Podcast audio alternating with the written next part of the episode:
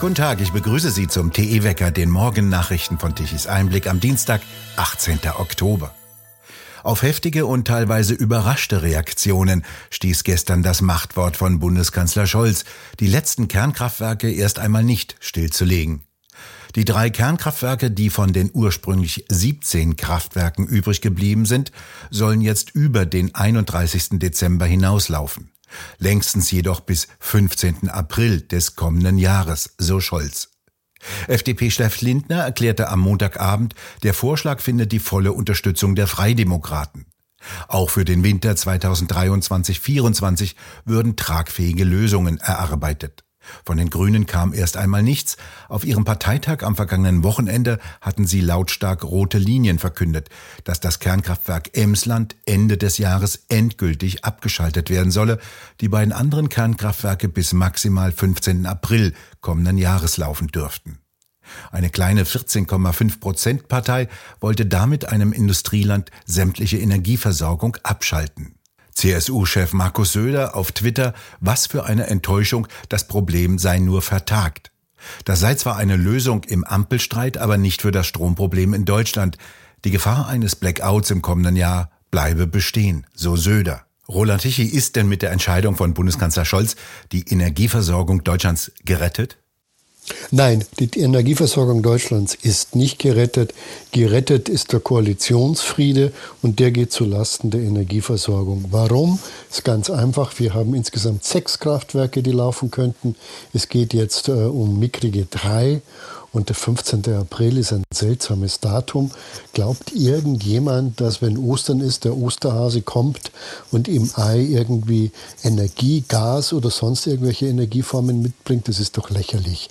Wir wissen, dass die Energiekrise langfristig anhalten wird. Der Krieg wird weitergehen, die Zerstörung der Infrastrukturen wird weitergehen. Das heißt, an der Energieseite wird sich nichts ändern. Wir bräuchten also längere Zeiten, in denen Kernkraftwerke laufen. Sie müssten mit neuen Brennstäben bestückt werden und es wäre richtig, statt drei, sechs Kraftwerke anzulaufen. Aber all das ist eben so ein typischer Ampelkompromiss. Es geht darum, dass die Grünen ja nicht verletzt sind, dass sie sich ein bisschen in Richtung Vernunft bewegt haben und wenn es nur kleine äh, Tippelschritte sind, das wird gefeiert, aber nicht die Tatsache, dass Deutschland auf den Hund kommt. Bundesweit zu vernehmen sind ja die Steine der Erleichterung, die FDP-Chef Lindner von seiner Seele gefallen sind, dass er jetzt nicht groß auftrumpfen und die Koalitionsfrage stellen muss. Sein Dienstauto ist gesichert, die Zukunft Deutschlands nicht. Was sagt das denn über die Zukunft? Naja, wir sind in einem Land, dessen politisches System dysfunktional, funktionsunfähig ist. Wie gesagt, es, es, geht darum, dass ja bloß keiner sein Gesichtchen verliert, dass Habeck wieder als Sieger dasteht, dass Annalena Baerbock wieder auftrumpfen kann, dass äh, Kanzler Scholz äh, irgendwie der große Schlichte ist und dass Lindner äh, den Ruf des Umfallers nicht sofort hat. Aber wie gesagt, es ist ein fauler Kompromiss. Es ist die zu geringe Zahl von Kernkraftwerken und ist die zu geringe Zeit, in der sie laufen sollen. Aber wir brauchen komischerweise im Sommer auch Energie. Also die Ampel weiß das noch nicht, muss man wahrscheinlich am Lindner sagen. Auch der Kühlschrank braucht Strom. Die grüne Fachfrau für Energiefragen aller Art, Ricarda Lang von den Grünen, twitterte, dass das Kernkraftwerk Emsland für die Netzstabilität nicht erforderlich sei. Sie kam sicherlich nach sorgfältigem Studium der Kirchhoffschen Gesetze zu diesem Schluss. Die beschreiben die Grundlagen für die Stromverteilung in einem Leitungsnetz. Nein, die kann man mit ihren Knoten und Maschenregeln nicht per Parteitagsbeschluss außer Kraft setzen.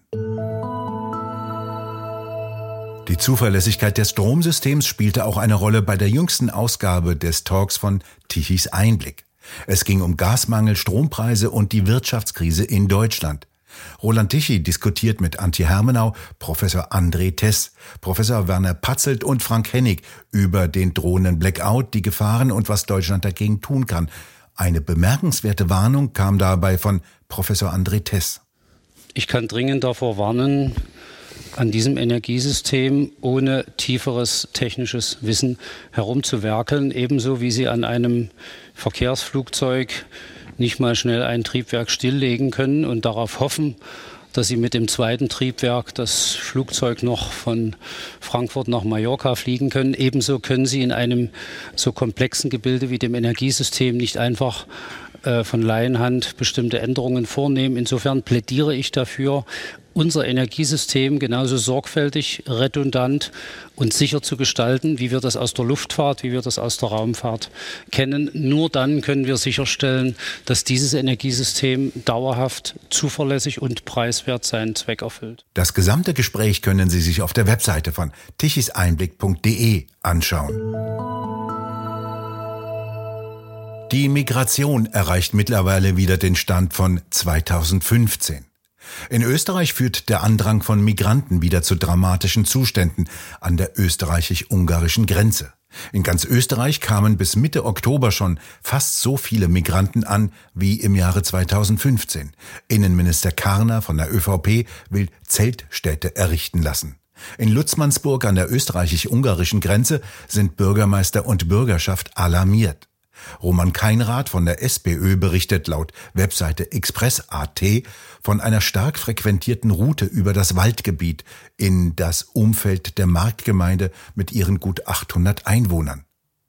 Die Jägerschaft sei schon verzweifelt, das Gebiet wertlos. Bei Müllsammlungen wurden Tonnen an Kleidung gesammelt. Mundraub aus den Obstgärten der Anwohner scheine an der Tagesordnung zu sein. Frauen trauten sich nicht mehr in den Wald, weil ihnen Gruppen von bis zu 20 Männern entgegenkommen. Die Zustände seien Tag für Tag unvorstellbar, so der Bürgermeister. Polizei und Bundesheer seien an die Grenzen ihrer Leistungsfähigkeit angelangt. Der Landesvorsitzende der österreichischen ÖVP, Roland Fürst, sagte, die Situation sei seit Monaten angespannt. Pro Woche kommen demnach drei bis viertausend Menschen illegal im Burgenland über die Grenze. Das erinnere an die Rekordjahre 2015 und 2016. Die burgenländische Grenze sei zum Hotspot der internationalen Schlepperkriminalität geworden. Daneben war bei der Zahl der illegalen Einreisen nach Österreich schon Mitte Oktober beinahe der Stand von 2015 erreicht. Im Burgenland allein wurden 55.000 illegale Migranten aufgegriffen. Die Asylanträge in Gesamtösterreich haben sich im Vergleich zum Vorjahr bereits mehr als verdreifacht. In Paris führte ein Bündnis von Gewerkschaften und Gelbwesten Zehntausende von Menschen auf die Straße, um gegen Inflation und steigende Energiepreise zu protestieren. Verschiedene Gruppen, darunter die Gelbwesten sowie Gewerkschaften, hatten zu einem Marsch gegen das teure Leben und die klimatische Tatenlosigkeit aufgerufen. Der inoffizielle Anführer des linken politischen Lagers, Jean-Luc Mélenchon, freute sich über den Erfolg der versammelten Gruppen. Er unterstütze auch den Gedanken eines Generalstreiks, so Mélenchon. Eine Volksfront solle zur gegebenen Zeit die Macht im Lande übernehmen. Ein Teilnehmer der Demonstration und Parteifreund von Mélenchon sieht die Zeit zum Aufwachen gekommen. Die da oben hätten den Grund unter den Füßen verloren, so der Teilnehmer. Neben Gelbwesten fielen auch zahlreiche Rentner in dem Marsch auf, wie die kanadische Tageszeitung Le Soleil berichtet. Die Demonstration verlief weitgehend friedlich, vereinzelt wurde Tränengas eingesetzt. Daneben kam es auch zu einzelnen Gewaltakten, zerschlagenen Schaufenstern und Handgemengen. Einige Schwarzvermummte nutzten den Augenblick, um eine Bankfiliale auszurauben. Budgetminister Attal von der Macron-Partei Renaissance kritisierte den Marsch als eine Veranstaltung für die Blockade des Landes, und wies ihn in die gleiche Ecke wie den Streik der Mitarbeiter in den Raffinerien des Total-Konzerns. Dieser Raffineriearbeiterstreik hat mittlerweile einen massiven Benzinmangel im gesamten Land hervorgerufen, der für lange Schlangen sorgte. Private Autofahrer und Bauern, aber auch Polizisten oder Rettungswagen waren auf der verzweifelten Suche nach Treibstoff. Am Wochenende gab es an einem Drittel der französischen Tankstellen zu wenig Kraftstoff. In der Pariser Region waren sogar knapp 40 Prozent der Verkaufsstellen betroffen. Der Präsident des französischen Arbeitgeberverbandes sprach davon, dass 150 Beschäftigte in den Raffinerien den Rest des Landes in Geiselhaft nehmen. Er forderte die Beschlagnahmung der Raffinerien, was für Frankreich mit seiner ausgeprägten Streikkultur allerdings nichts Neues wäre. Auch in Brüssel, Stuttgart und Dresden gingen wieder Tausende auf die Straßen. In der belgischen Hauptstadt Brüssel gingen Tausende für einen Tag der Gerechtigkeit auf die Straße, um gegen die Corona-Zwangsmaßnahmen, gegen Klimaschutzmaßnahmen und gegen eine eigenmächtige Politik zu protestieren. Hier waren offensichtlich auch Aktivisten der sogenannten Freiheitskonvois beteiligt. Zahlreiche Transparente bildeten eine breite Spanne der Geschehnisse, so war zu lesen Impfschäden, Medienmanipulation, politische Korruption, freie Meinungsäußerung, bezahlbare Energien, Menschen sind kein QR-Code, Selbstbestimmungsrecht. Auch in Stuttgart gab es eine große Demonstration gegen die Wirtschafts- und Corona-Politik der Bundesregierung. Zu den skandierten Slogans gehörten Widerstand und Freiheit.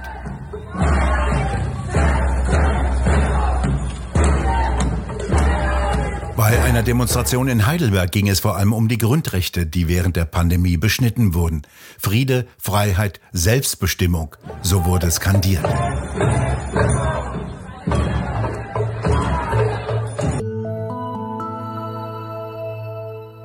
Eine Kaltfront aus Norden rückt heute bis in die Mitte Deutschlands und verdrängt dabei die warme Luft. Dabei wird es dicht bewölkt mit einzelnen Regenschauern. Auf der Rückseite der Kaltfront lockert sich die Bewölkung wieder auf, doch es wird mit Temperaturen bis 14, 15 Grad deutlich kühler als bisher. Im Süden, etwa südlich der Mainlinie, wird es noch einmal teilweise sonnig und es bleibt warm mit Temperaturen um die 20 Grad und sogar bis zu 24 Grad im Breisgau. Schlechte Zeiten für die sogenannte Energiewende. Das Energiewendewetter zeigt fast keinen Wind und kaum Sonne. 30.000 Windräder stehen weitgehend still, da dreht sich wenig. Millionen von Photovoltaikanlagen liefern ebenfalls fast nichts. Der Strom muss von Kohle- und Kernkraftwerken kommen.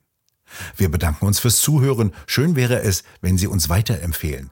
Weitere aktuelle Nachrichten lesen Sie regelmäßig auf der Webseite tichiseinblick.de und wir hören uns morgen wieder, wenn Sie mögen.